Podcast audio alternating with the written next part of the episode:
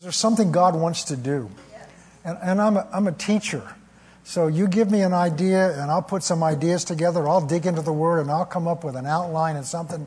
But there's some things I can't make happen. I've been married 52 years, and a long, while ago I learned there's some things I can't make happen. And so there's things you just can't make happen because there's things only God can do. And, and, and, but we're often slow to come to that place.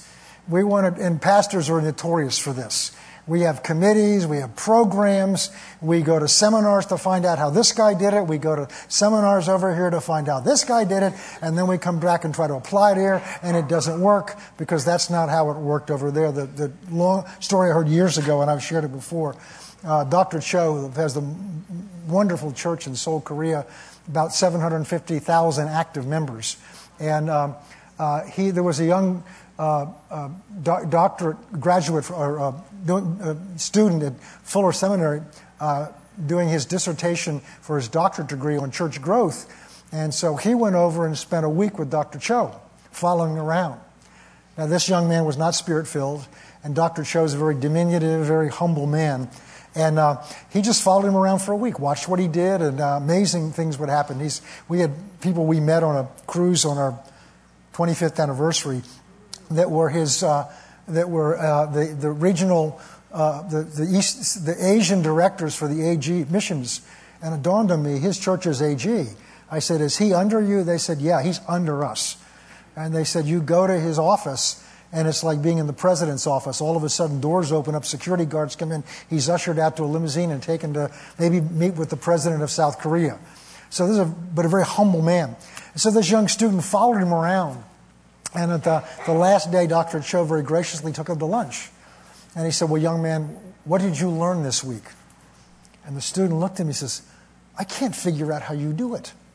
I can't figure out how you did this. You don't do anything. And yet this big church has been built. What is your secret? And Dr. Cho, in his very humble style, says, Young man, it's very simple.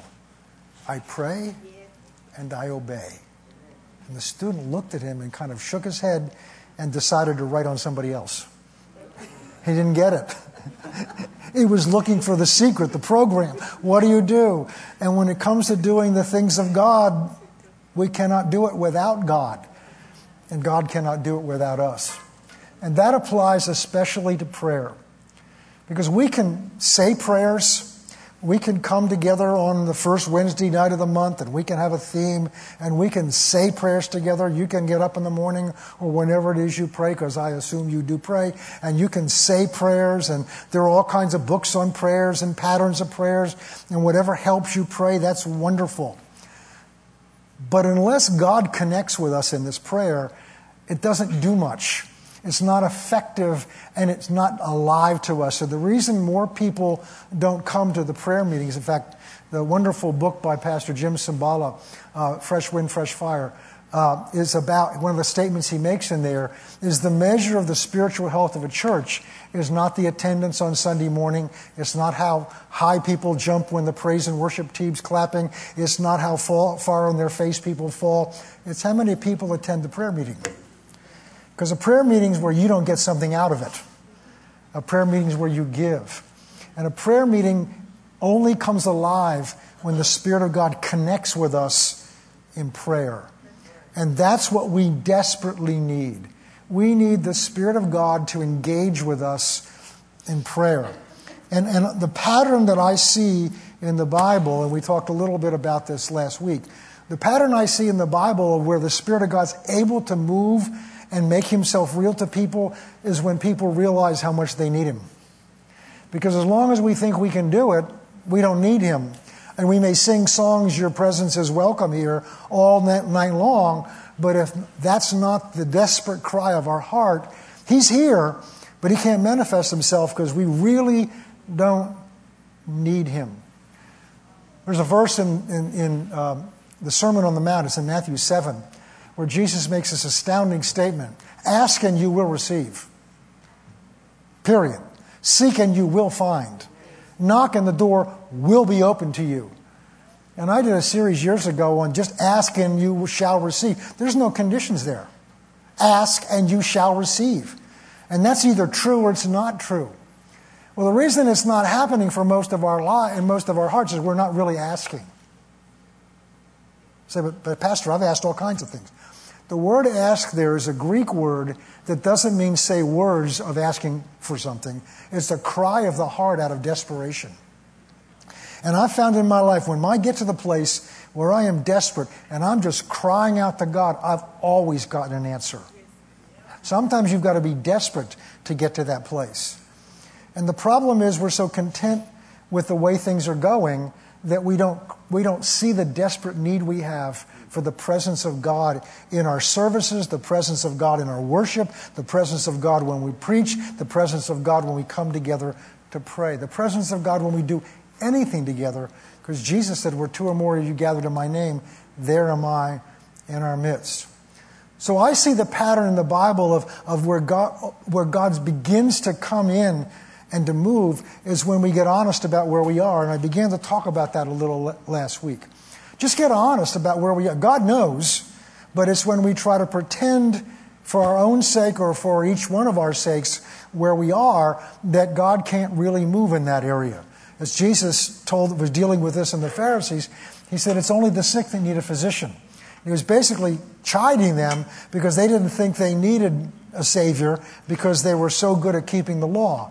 And Jesus came and ministered to people that were prostitutes, that were beggars, that were publicans, then Republicans, and that were, um, that were tax collectors, the people that the religious people looked down on. But those people knew they were sinners. They knew they needed a Savior. They knew they needed it. They knew it. The Pharisees needed it, but they didn't recognize it. So they didn't ask for it and they didn't receive it when it came. Well, the same way, the Holy Spirit's here to help us to pray to help us to pray together, especially. But unless we really, really see our need for Him, we're not open. We don't depend upon Him. And so, what I want to just very briefly talk to us about tonight is that that's what God wants us to do. He wants us to come and be honest with Him. There's a scripture in the Old Testament, I referred to it last week, and I, we're not going to put it up there, but it's in Second Chronicles 20, when Jehoshaphat was the king of Israel, king of Judah uh, wakes up and there's three armies bearing down on him and they're panicked. And, and I love the one verse that says, and Joshua was, was afraid. You know, we're taught we shouldn't be afraid, but, but when the, when the bad, bad report comes or when the threat hits you immediately, fear is often the first answer. It's what do you do then? So then he decided to turn to the Lord and ask him what to do.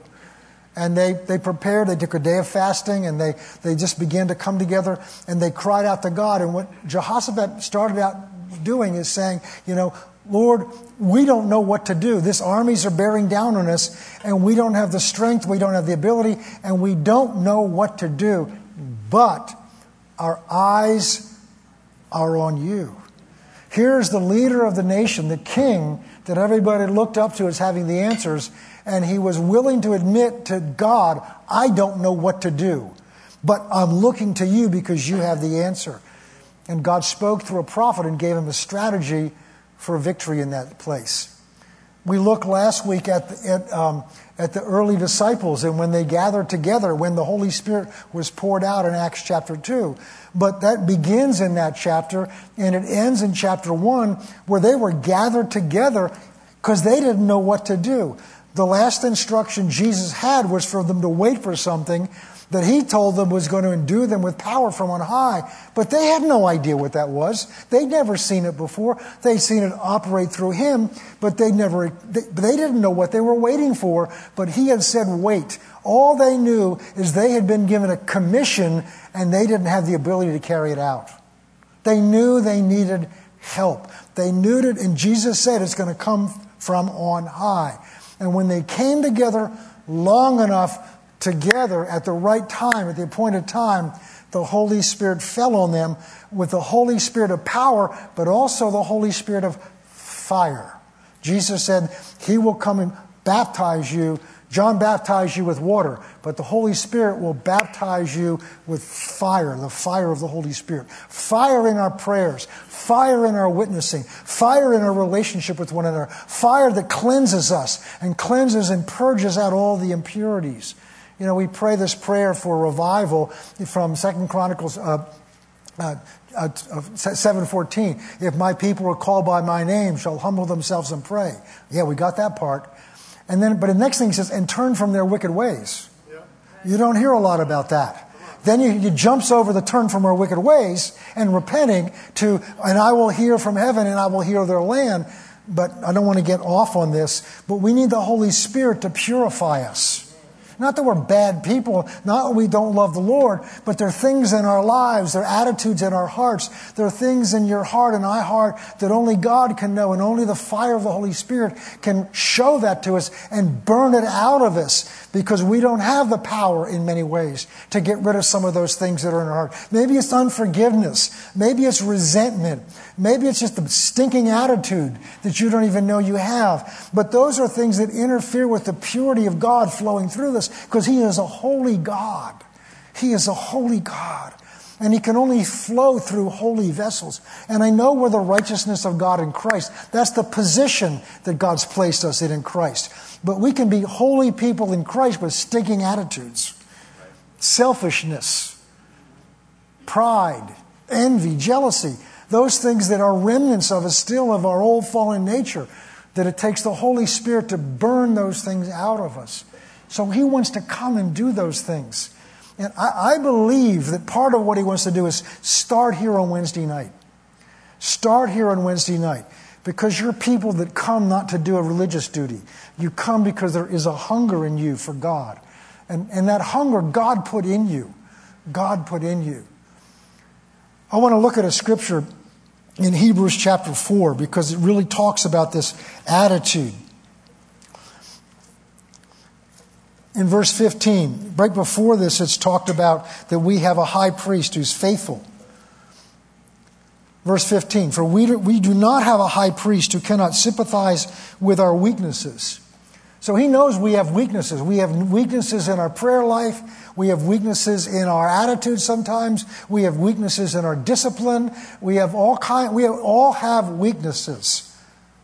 Right? Because if you don't think you have a weakness, that's your weakness. All right?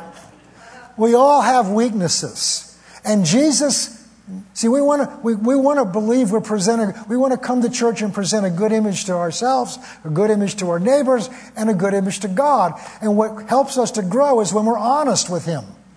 But honesty begins with ourselves. God already knows your weaknesses, it's being willing to face ours. So we do not have a high priest who cannot sympathize with our weakness. In English, that's a double negative.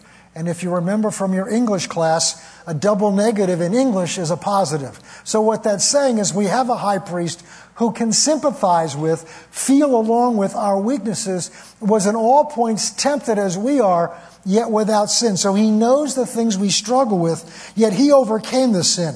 And as a result, verse 16 says, let us therefore come boldly to the throne of grace, that we may receive grace to help the throne of grace, that we may save mercy. Slow down, John. Therefore, let us come boldly. The word boldly there is an interesting word. The word boldly doesn't mean just barge in. The word boldly there means holding nothing back. It means, do you ever know somebody just, they say whatever's on their mind? They're not concerned about what you may think about it, they just blurt it out. That's what this word means. It means not being worried about what God's going to think about you. It's not worrying about how it's going to sound. It's like a child coming to their father or their mother. They just, whatever's on their mind or heart, it just comes out. Whether it's at home in your privacy or out in the mall, whatever's in there just comes out. Whether it's embarrassing or not, it just comes out. That's what that word boldly means. So let us come with confidence to just speak our heart and our mind honestly and sincerely to a throne of grace that we may obtain mercy and find grace to help in time of need. Well, we have a need here when it comes to prayer. We have a need here when it comes to prayer. We have a need to be set on fire when it comes to prayer. We have a need to have a passion in our hearts when it comes to prayer. We have a need to have the Holy Spirit take hold of us and what some of the old timers called a spirit of prayer to take hold of us. And so we can come boldly to God tonight and admit where we are. We're, we're lukewarm in our prayer life. And, and Jesus talked to a church that was lukewarm. And lukewarm means you're neither hot nor cold. And, and, and when you're cold, you know you're cold. When you're hot, you know you're hot. When you lukewarm, you don't know what you are. You're just comfortable. And Jesus is addressing a church that's comfortable, and he's not mad at it. He says, I love you. That's why I'm addressing you. But I'm telling you what you need to do. You need to repent of where you are. You need to face and be honest of where you are. And so there are many things we do well in this church, I believe. There are some things we do that are better than others. But one of the real weaknesses that we have as a church, and we shared this last week, is our corporate prayer life together. You're, you may be praying 24 hours a day at home, but as a church, we don't know how to come together and truly pray effectively. And we have to learn how to do that, and we can't teach ourselves. We need the Holy Spirit to teach us. And the beginning of that is being honest about where we are. And as your pastor, I'm just trying to start by being as honest with you as I know how. This is an area where we've got to grow and change, and we cannot do it by ourselves. So what do we do? We come boldly to a throne of grace. God's not angry at us. And we come boldly to get mercy. Mercy is when you don't get what you deserve. And to receive grace to help us in the time of this need. I want to look at two things in the Old Testament uh, that, that, that, that kind of give us a picture of, of what we want to see happen. Uh, one of them, they're not, I didn't give them the scriptures for this, but it's in 2 Kings chapter 6 and 7, which is where uh, uh, King Solomon, David's son, has, has built this fabulous temple, amazing temple, if you go through and read what's in it. And now they, they have this enormous dedication ceremony where thousands of oxen are, are slaughtered and all kinds of praise and worship is going on. And all of those are, in, in, are, are part of the traditions uh, uh, or the, the, the, the instructions of worship in the Old Testament, the Old Testament style of worship. But they're singing praises to God and they're singing, For the Lord is good and his mercy endures forever. And, and, and at, at the point of it reaches this crescendo, there's a, there's a cloud that begins to roll in the place. And it's not, a, it's not a smoke machine like some churches use today as a substitute for the glory cloud of God. It's the presence, the tangible presence of God.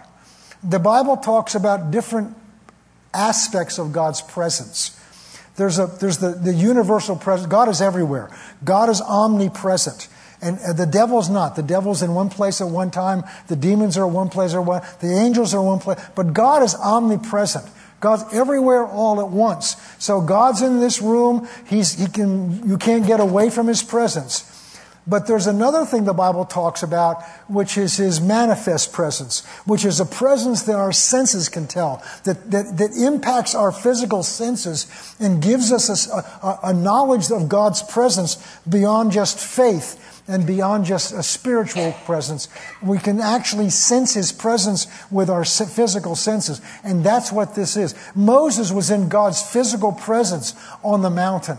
So much that when he came down off the mountain, and later when God's presence was in the temple, the, the, the, the tent of the meeting, and he would come out, his face, the skin on his face would glow with radiation from being in the physical presence of the glory of God.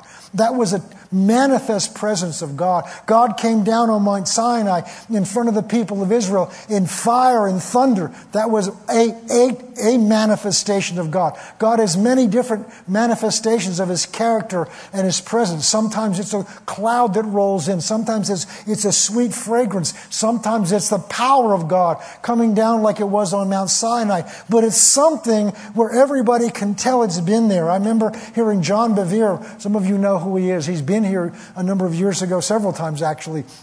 And he's written a number of great books. And I heard him tell a testimony when he was in Brazil, I think it was.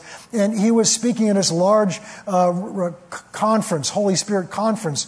And he said, I was standing in this huge arena, I guess was a, uh, where they do football or what we call soccer. And uh, was, it was open air. And he said, uh, you know, it was the speakers before me were giving nice messages, but people were walking back and forth to the concession stands. So they were coming in with a hot dog and a Coke, listening to this message on the Holy Spirit. And he said, it grieved me inside. And I didn't know what to do. He said, so I just got up there and I was the next speaker, so people went out and got a Coke and came in with their hot dog, and they sat there and waiting for. He said, I just stood there. Let the Lord tell me, just stand there. And slowly but surely, people realized nobody was speaking. And slowly but surely, they had his attention. And he began to just speak by the Spirit what was going on. And he said, as he was in the middle of speaking it, he said, I began to hear a roar. It started on the outside and it began to flow in here and swirl around. It was like the roar of a, of a, of a jet engine at an airport about to, when they take off or when they're landing and they reverse the, the thrusters on the engine. And it goes, roar. I live on the other, I live in Barrington on the opposite side of the bay from, from Green Airport. I can hear them land on certain days. It's that loud coming across the bay. And so uh, uh, that's what this was like. Oh, thank you, Denny. It was just a place order. I, I can give it to you want to notes. and uh, uh, and he said, amazing roar. And he said, when the service was over, he said, I was in a limousine going back to the hotel, and we were all talking about this. And, and, and the, the people in the sound booth said, it was almost deafening. He said, but the interesting thing is that it never showed in the VU meter. There's a meter back there that registers the decibels of the sound. It never, it didn't show up any sound.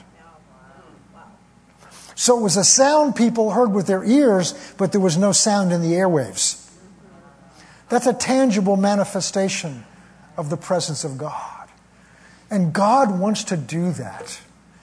What's been impressed on me lately is God wants to manifest himself more than we want to see him. God wants to anoint our prayers more than we want them anointed. Because what spirit led prayer is, what spirit fired prayer is, is a connection together with God. It's an intimacy with, together with God, together. It's not just you experiencing it, a mere experience. It's when we experience it together. And God the Father longs for be experienced that way. He wants to be experienced. I was praying in here in the Spirit for a while this morning, and then I was praying Psalm 34, and there's a verse in there which says, Taste and see that the Lord is good. God wants to show His goodness, He wants to manifest His goodness. We're living in such a dark world. God wants to show off Himself with His love and His compassion and His goodness, but He's got to do it through us, and we've got to taste it before that. Now, if we just get a taste of that, we won't be able to contain it in here. That's what happened on the day of Pentecost. What they were tasting of God, nobody, nobody had a program to go knock on the doors. Nobody had a program to go reach out. They couldn't hold, you can't contain God when you begin to experience Him. You can't hold Him in when you begin to experience the fire of God, the love of God, the power of God. You can't contain him in four walls. You can't contain him. And the fact that we can contain him right now means we're not really experiencing. That doesn't mean we don't have a relationship with him. That doesn't mean you don't know him. That doesn't mean that we're bad people. That, that there's more that God has for us. So we can't be content with, and that's what God's stirring in me a spirit of discontentment, which is a, a holy discontentment. To not be content where we are. To not be content. I, I can't go on the way we are. And we've, God's been great things here, good things. But uh, if this is all we're here to do, then, then we failed. Because God's preserved this church for 40 years through many different trials, and many different snares, many different things. He's preserved this church. He's done amazing things to do this church. This church shouldn't still exist with some of the things that have happened. But here we are. People have come and gone, all kinds of things. But the church is here. The presence of God's here. The Word of God's still here. And I cannot believe God's done all that just to stay where we are, just to maintain where we are. When there's a world out there that is going to hell quickly, this next generation doesn't stand a chance unless God does something. It doesn't stand a chance. I mean, we stood a chance in my generation. At least some basic things of morality were built into us. At least many of us were, were at least trained to go to church. We at least knew who God was. We at least heard who Jesus was. But there's a generation out there that doesn't know who he is, that has no concept of who he is. There's a generation out there, and it's not just that they're ignorant of him, they're living in a world that is saturated with just the opposite uh, message, just the opposite uh, of philosophies. The philosophies that are out there are horrible. There's, I was reading some things about them today. The, the, the underlying philosophy is, is not just anti God, it's that we don't need God. There is no God. It's that man is nothing but twitching meat. And one of the philosophers that's driving this in our educational system believes that parents should have 30 days after a child's born to decide whether that child ought to live or not. Because that child's not a person, it's just something useful to society. That's what's being taught.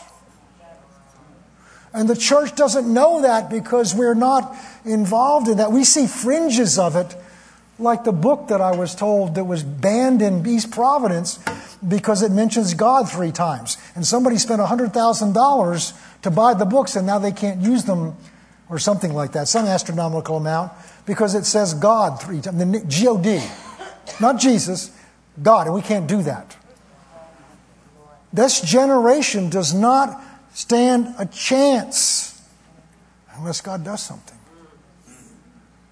They're saturated with social media messages at them. They're being attacked by other friends, quote unquote, friends who are bullying them because there's no accountability face to face. There's a loneliness out there. The irony is, in, in, with, with a device that you, that you have hundreds of friends, teenagers are desperately lonely and committing suicide because their life has no meaning because somebody unfriended them. Satan has a hold of this generation, but God wants to rescue them and deliver them. But it's not, we, we cannot come up with a program here to do that. I don't care if we were 10,000 strong, because it's got to reach into their hearts. It's got to cut through the media. It's got to cut through the demonic hold and message that Satan has on this generation. But God's grace is sufficient. But it's going to take the power of God. And it's going to take prayer that's effectual. It's going to take this, this generation, this plight of this generation, touching the hearts of us. I know He's got a hold of my wife's heart about this. She cries for that generation from time to time, moved by it. And this is a lady that's not a teenager. Let's put it this way she's not of that generation, okay? And neither am I, and neither are most of you.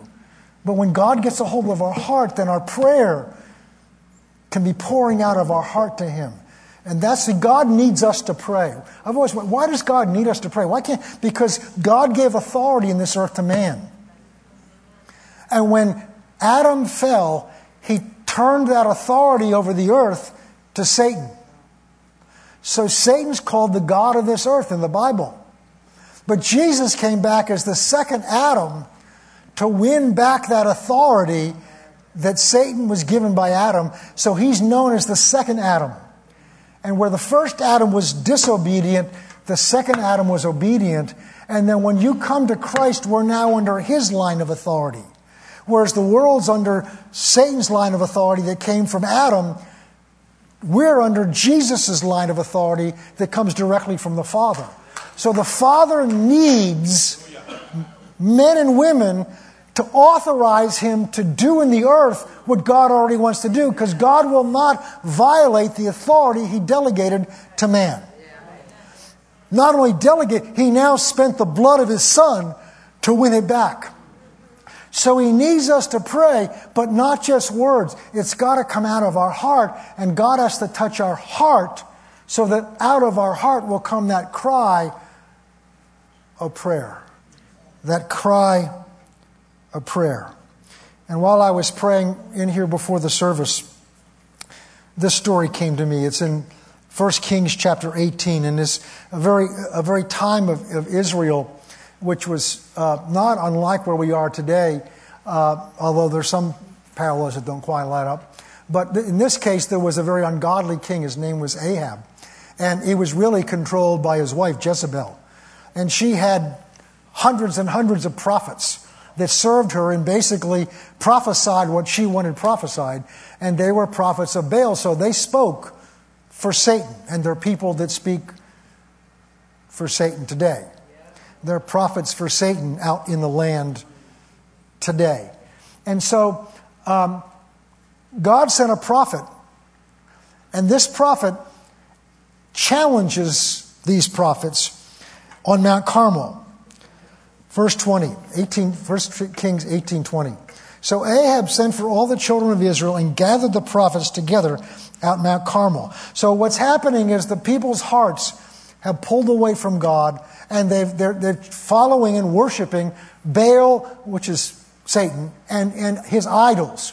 And this is a showdown that God wants to have with the people of Israel through Elijah. So he sent for all the children of Israel and gathered the prophets together at Mount Carmel.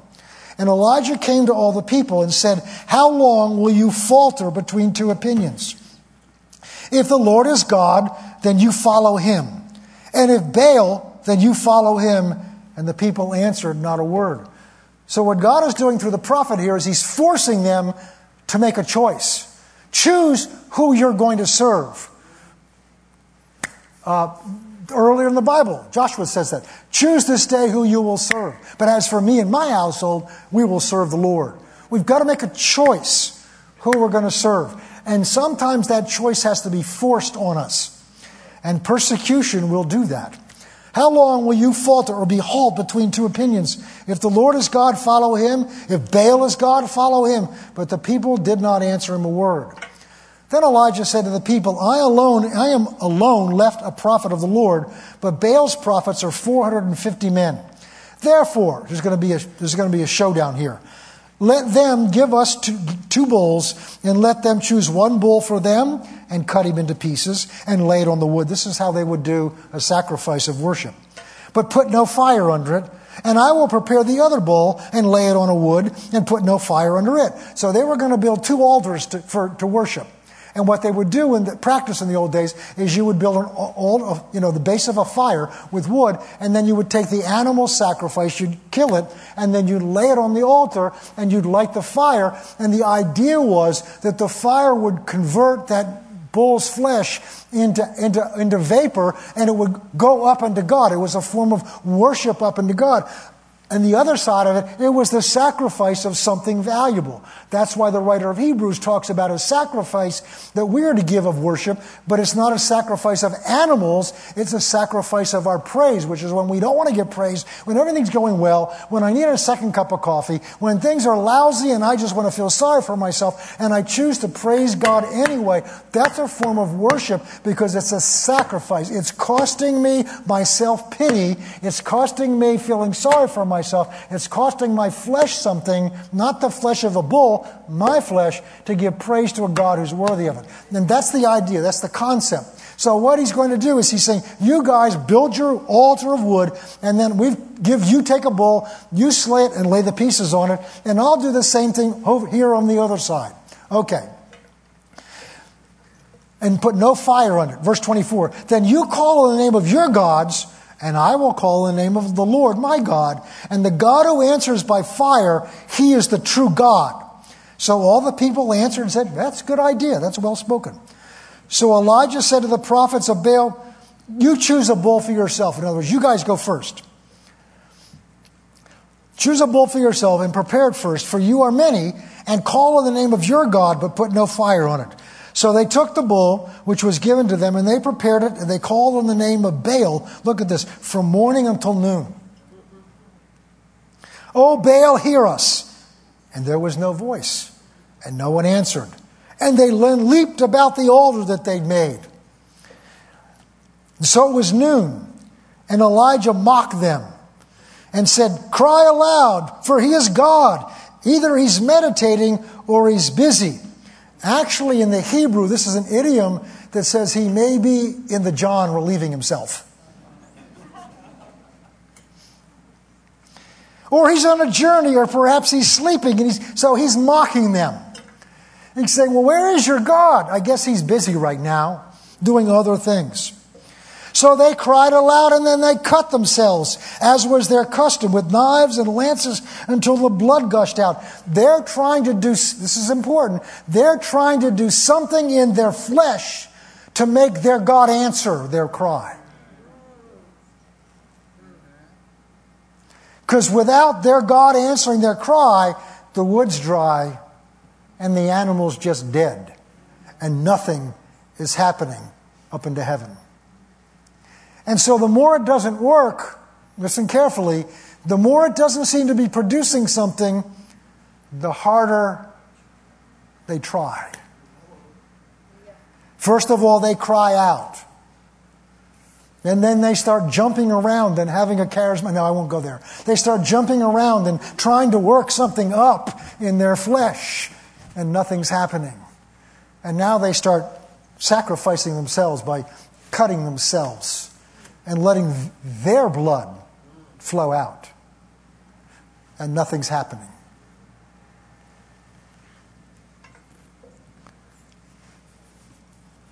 Verse 29. And when midday had passed, they prophesied. Now they're trying to work up the spirit. They prophesied until the time of offering of the evening sacrifice. But there was no voice, no one answered, and no one paid attention. Then Elijah said to all the people, Come near to me. It's my turn. So all the people came near to him, and he repaired the altar and the Lord of the Lord that was broken down. And Elijah took twelve stones according to the number of the tribes of the sons of Jacob, to whom the word of the Lord had come, saying, Israel shall be your name. Then with the stones he built an altar in the name of the Lord. So now his altar is not just made with wood, it's made with stones. And he made the trench around the altar large enough to hold two something of seeds. And he put the wood in order and cut the pieces of the bull in pieces. And he laid it on the fire and said, Fill four water pots with water and pour it on the burnt offering and on the wood. He's dousing the wood with water. Now, I was a Boy Scout. And I wasn't all that good at building fires. But I remember one thing we were taught dry wood burns a, hot, whole lot easier than wet wood. And the last thing you want to do if you're going to start a fire is to soak your wood in water. But see, Elijah's not going to be trusting in anything he can do to set this wood on fire. Elijah's going to be trusting in his God to set this wood on fire. And he knows his God can even set wet wood. Now, listen to me. Even his God, not just dry wood, his God can set wet wood on fire. He could even set a wet blanket on fire. he can set, God can set wet wood on fire. Not just, see, dry wood is the potential to catch fire there, but it needs something to kindle it. But soaked wood isn't going to catch fire just because you put some kindling of a flame underneath it. It's going to take something supernatural to set that on fire. It's going to take something that's hot enough to dry up the water first before it can set the dry wood on fire. It's going to take something from heaven to set this altar on fire. And Elijah knows that. Four water pots of water and pour it on the burnt offering and on the wood. And then he said, okay, do it a second time. And they did it a second time. He says, do it a third time. And they did it a third time. So that the water ran all around the altar and it filled the trench with water. It's soaked with water. It's as if we've had a torrential downpour in the middle of trying to set a bonfire. I remember um, early this summer we were watching three of our, our three younger grandkids for the weekend. And uh, Anita, a couple years ago, had this dream. She wanted to have a fire pit out in our backyard. And, and um, so she bought the fire pit, but we haven't really had a fire. And she bought a couple of pieces of wood, and I tried it once, and it was okay. But um, our grandson, Jonathan, he, he loves to do things that please his grandmother, and he knew she wanted to do this. So he decided that, okay, I'm going to build a fire for her in this fire pit. And so he got it started and it was going, you know, just beginning to smolder a little bit and get going. And he brought four chairs, th- three for each of the grandkids, uh, five, and one for you and me. And we just put a circle around it. And about that time, the heavens open up and starts pouring rain.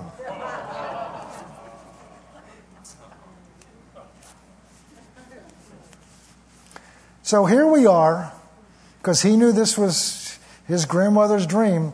Here, are five of us sitting around this fire that's with umbrellas in the pouring rain, and this fire doesn't stand a chance. All right? So I got some picture of what this must have been like. Verse 36 And it came to pass at the time of the offering of the evening sacrifice that Elijah the prophet came near and said, Lord God of Abraham, Isaac, and Israel, let it be known this day that you are God in Israel. Well, if ever a time that our world needs to know that there's a God in Seekonk, Massachusetts, that there's a God in the Tallwood sections of Seekonk, Massachusetts, that there's a God at 95 Sagamore Road, that there's a God in New England, that there's a God here. It's now, it's today. He, Lord God of Abraham, Isaac, and Israel, let it be known today that you are God in Israel, and I am your servant. And I have done all these things at your word. Hear me, O Lord. Hear me that this people may know that you are the Lord God, that you have turned their hearts back to you again. And then the fire of the Lord fell and consumed the burnt sacrifice and the wood and the stones and the dust, and it licked up the fire that was the, the water that was in the trench. So the fire that fell from heaven licked up the water in the trench, it melted the stones, it burned up the wood, and it burned up the carcass of that bull. And when the people saw it, they fell on their faces and said, The Lord, He is God, the Lord, He is God. And Elijah said to them, Seize the prophets of Baal and don't let any of them escape. This was the image I had when I was praying here this evening when we started. We're dry wood when it comes to prayer. In fact, we may be more than dry wood, we may be wet wood. Wood that's been exposed to the water that Satan has, has poured water on so that there's little chance of any fire catching forth here. He loves us coming to church as long as we're wet wood. And notice Elijah didn't try to build the fire. The, the prophets of Baal tried to make the fire happen by what they did. All Elijah did is say, God, this is your issue. This isn't my issue. It's your desire to show forth yourself and show that you are God, that there is a God in Israel, that there is a God and you are the true and the living God. And we're living in a society when there are many false gods that are being preached out there. There's the biggest God, the God of self, the God of self, the God of humanism, the God of, of pride, the God of pleasure. All kinds of gods are being worshiped out there today except the true and the living God. And in order for the true and the living God to be seen, he's got to show up. And the place he's got to show up first is he's got to show up here among his people first. And so we need fire to fall from heaven. I don't know what it looks like. I don't know what it feels like. I've never seen it this way. I just know it has to happen. And so we're wet wood tonight. And so we're going to begin to, to call upon God. It may not happen tonight. It may not happen next. I don't know when, but it's got to happen. It may not happen when we're here on a Wednesday night. I don't know. When it happens, how it happens, isn't my business. But this desire that's in my heart has got to begin to spread, and I believe God will spread it. I believe it'll begin to catch in more than one person. I'll begin to begin to grow in me. There's an old adage if you want to start a revival, just take the pastor and catch him on fire. Just set him on fire, and when he burns, other people will catch flame. And that's what I'm asking. God, set me on fire. Whatever that means, set me on fire, and then just let the flames spread. Let the flames of the fire spread. I'm a, I'm a, I'm a, I'm a rational person. My mind is organized. This is totally against the way my mind works. But I told God two years ago, I'm ready to throw my mind out. I'm ready to not think and analyze anymore. I've got to know Jesus. I've got to know Him. I've got to know Him in my heart. I've got to know the power of the Holy Spirit. Paul said, I did not come to you with enticing words of man's wisdom. And boy, he could have. But I've come to you in the demonstration and the power of the Holy Spirit. That's what we need. That's where my heart is getting drawn towards. So we're going to just spend the time we have left right now just beginning to pray and just beginning to open our hearts and just begin to cry. Before we do that, there's a, there's, there's a need that we have here at, at this church. We have uh, many needs, but there's a really serious need we have here in our school. And we've lost a teacher this last week because of some changes that happened, and we need another teacher. We need God to raise up, whether it's from within here or bring in from outside, a teacher. So we're going to start and come into God for this. Father, we come to you in the name of Jesus. We thank you, just as Jesus said to you, Father, I know that you always hear me when I pray because I know you love me and I have your heart. Uh, and I come to you tonight. We come to you. You always hear us when we pray. Father, you've told us to ask, and we have a need here. These students, we, these students, in third and fourth grade, they're precious to you and they need a godly teacher, someone who will have a heart for them, someone who will be ready and prepared to step in and to fill in the gap and move forward. We thank you, Father, that you are right now raising somebody up. There's somebody you already have prepared. They just need to sense the call. We need to know who they are. You need to bring us together. And so, Father, we're coming to you in the name of Jesus and calling upon you. I know that our staff has prayed. I know that they've called out to you, but we come together as a church and bring this need before you. Father, we need a teacher for that class, and we need that teacher now. And so we're calling upon you, Father. You are a waymaker. You make the way when there is no way. You're a God who can raise the dead. You're a God can call things into being that have never existed before. So this is not hard for you. This is not difficult for you, Father. Even even if you've got to make somebody on the spot, you could do that. But I believe, Father, there's already somebody you've had prepared. This never caught you by off guard. You're already prepared. You're just needing us to call upon you to do what you already want to do. And we're asking you to prepare their heart, to prepare the way, Father, and to bring that connection together. And so we give you thanks for that, Father. We thank you, Father, for the right teacher. Thank you, Father, for the person who's got it right on their heart to step in and to do the right person to take those students to a level they've never gone to before. And we thank you. We pray for our whole school, Father. We thank you, Lord, for all the teachers. We prayed for them several weeks ago, and for the students, Father. We just pray for your anointing upon this year. Lord, there's a battle for those children. There's a battle that goes on sometimes at home. There's a battle in the society. There's a battle through social media. There's a battle through our media. Satan is after these children. He wants to have them, and we stand up for them in the name of Jesus. And we declare, Satan, you cannot have our students. You cannot have our children. In the name of Jesus, you cannot have them. We plead the blood over every student, over every parent for this school and for all the other schools we prayed over, but especially right now. For this is a ministry you've called us to here. And we pray for those students, Father. We pray for those students. We call upon you to begin. We call for a revival in our school, Father. For a revival in our school. I've seen that happen in a school before. I've seen that happen where our children went to school in Tulsa. I saw that happen, Father. And you can do that here. We're calling upon the Spirit of God to begin to move in this place, Lord, in our classrooms, in our children, Lord, to get sensitive to the Spirit, our teachers, to be sensitive sensitive to the Spirit, Father. For this is not just about a natural education, it's about an education of the Spirit. We thank you, Father. Now, Father, I come to you as the shepherd, the under shepherd that you put in this church at this time. And I stand before you, Father, to admit to you, Lord, we're not where we need to be in prayer. And this is something you put in my heart a number of years ago, and we've just not done that. And Father, we've tried different programs, but it's not a program we need. It's the Spirit of God. It's the Spirit of God. We don't just invite Him, we desperately need Him to take this wet wood that we are. The potential's here, Lord. The, the wood is the potential. The wood of the fire is the potential, Lord, but we need to be ignited. We need to be set on fire by your Spirit in our time together of prayer. We need for this to grow so that, that Wednesday nights turn maybe into a prayer session, just an ongoing prayer session. Lord, maybe nights that just go on and on and on. Whatever it is you have in mind, Father, we call upon you. We can't do that in our strength. We can't do that in our wisdom.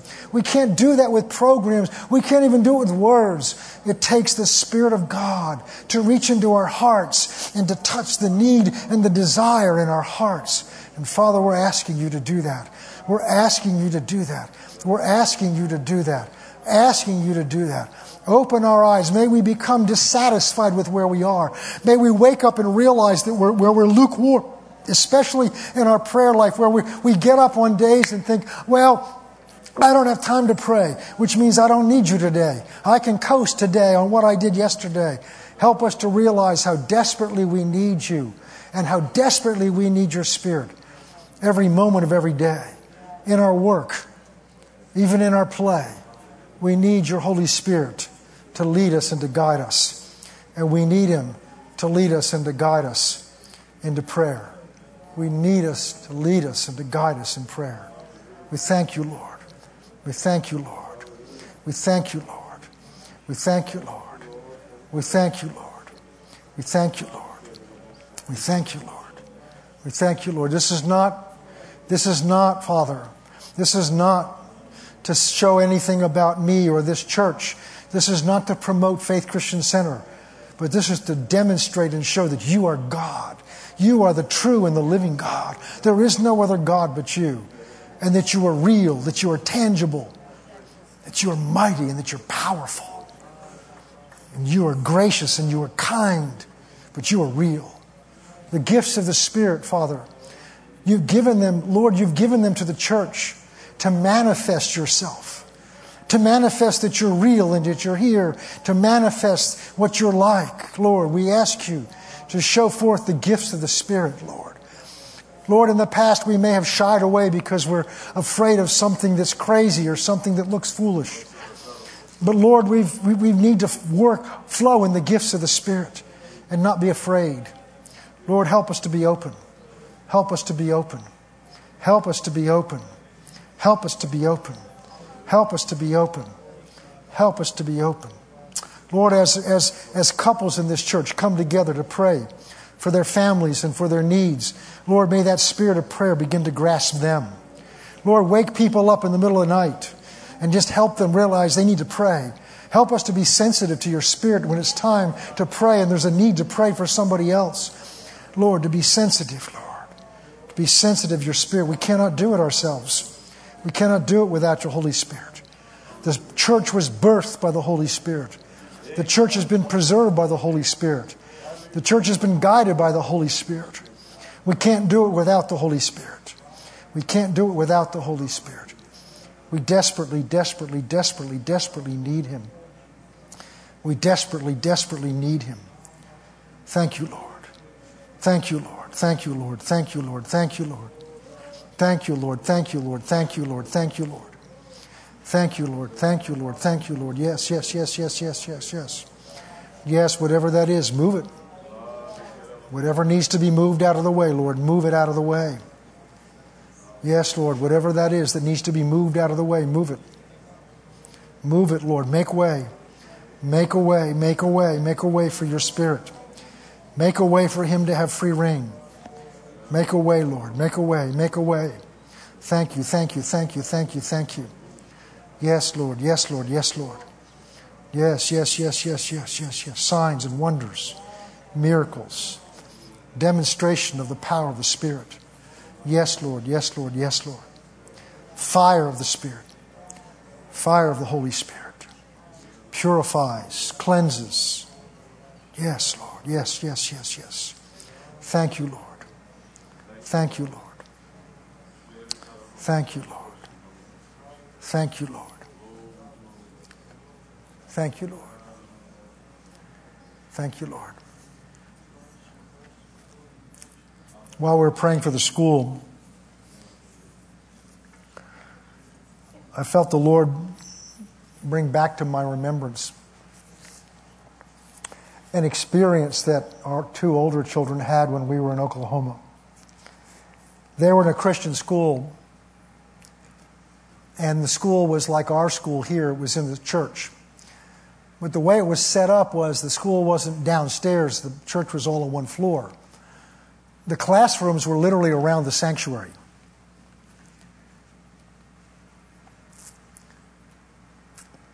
And there was a one day, because our oldest son Chris, who's our executive here, was in fifth grade, fifth grade there.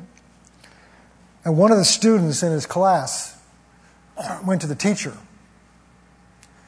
because they were praying at the start of school. They were praying in their classroom. When they finished praying and they were ready to get into the lessons, the student came up to the teacher and she said, I just think we need to go into the sanctuary and pray for a little bit.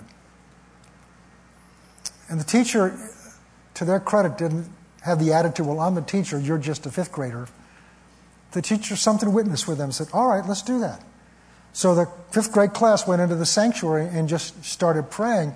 And the Spirit of God began to move among those students. And pretty soon, other classes started coming in and joining them.